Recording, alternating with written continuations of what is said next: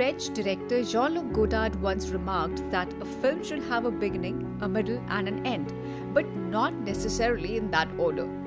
Well, I think even if we have stories with official and definite beginnings and we are well aware of them, still, some beginnings enfold such complex histories that they lead to more questions than answers.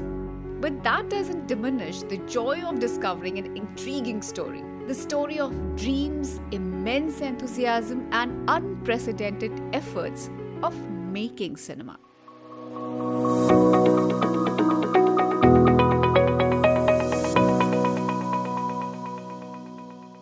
Hello and welcome to Cinescope, the podcast where we are aiming to trace the ever shifting, eventful, vibrant, and complex history of Indian cinema. I'm Swati Bakshi.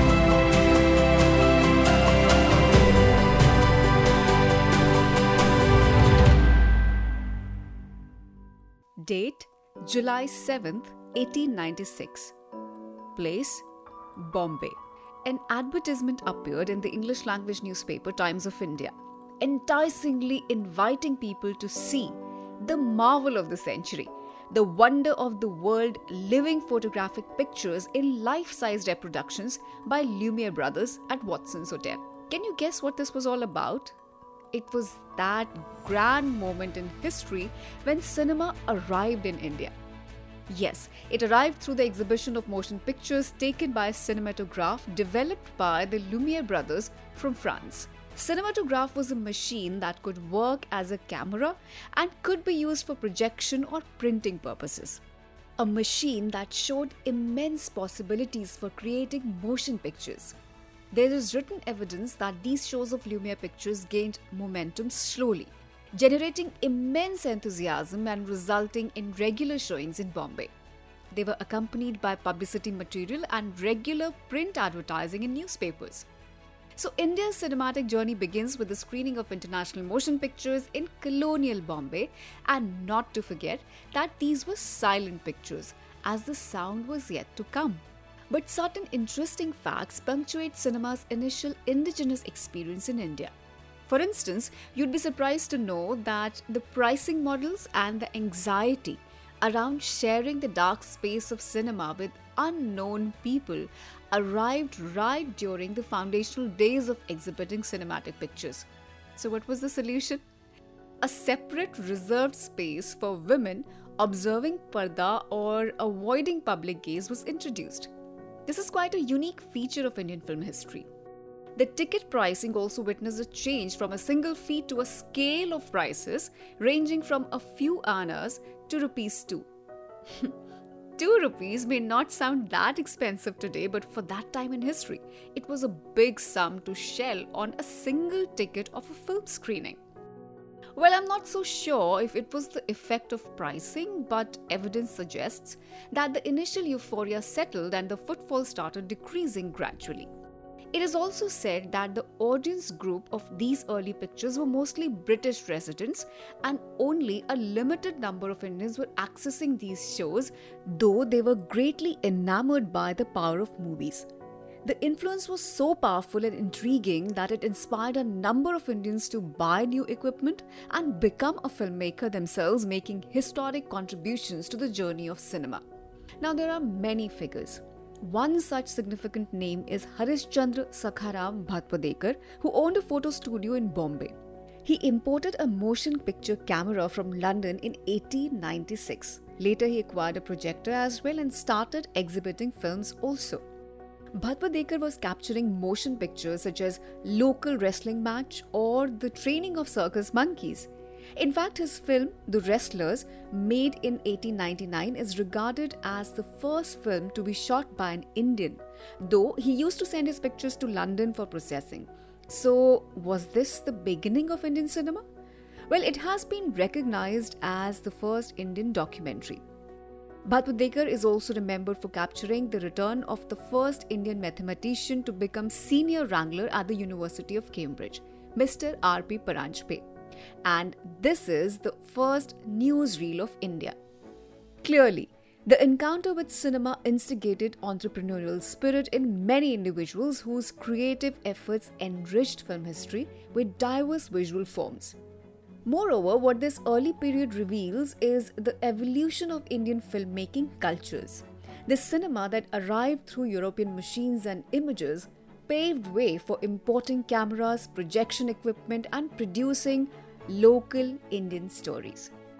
Another important and controversial name in film history is Ramchandra Gopal Torne. Torne made a film called Pundalik that was screened on May 18, 1912. The place was Coronation Cinematograph in Girgaon, Bombay. Many scholars have argued that Torne's film was perhaps India's first feature, though there are claims that it wasn't a feature film but a recording of a play, and also that it was shot by an English cameraman and processed in London. Hence, not suitable to be regarded as the first Indian feature film. This has been a matter of debate and discussion among scholars of Indian cinema, some of whom still consider that Pundalik was the first feature and Torne was the first filmmaker of India. However, there is no concrete evidence to establish these claims as Torne's films were lost. The established and accepted story of India's first feature film is traced back to 1913. The film was Raja Harishchandra, made by Dhundiraj Govind Phalke and released in Bombay. It seems as if all the action was happening in Bombay, but that wasn't the case. The cities of Calcutta and Madras were major film production centers where experiments with the cinematograph were taking place. In fact, before Phalke, it was Hira Lal Sen in Calcutta who also made a film. In 1898, when the medium of the film came to Calcutta, Hira Lal Sen was already an accomplished photographer and started experimenting with short films. He began the Royal Bioscope Company in 1898, more than a decade before Phalke ventured into films. Among the early works of Hira Lal Sen was footage of a dancing scene from the stage opera The Flower of Persia. In 1904, he made what is considered to be a full and vivid play or the first feature film of over two hours Ali Baba and 40 Thieves, a story of a feckless young woodcutter. It is still contested whether it was a film or a film record of a stage play, as it had tilts, spans, and close ups as well. But in 1917, a few days before Sen's death, all his life's work was burned to ashes at his brother's warehouse, leaving no evidence whatsoever. As per the recent research, the possibility of establishing Hira Lal's film as the first Indian film is like filming a ghost. In fact, out of almost 1400 films made during the silent era, less than 30 films have survived in bits and pieces. The point is that the Indian cinematic story embraces many moments of historic beginnings, and each beginning is a story of aspiration, experimentation, and entrepreneurship.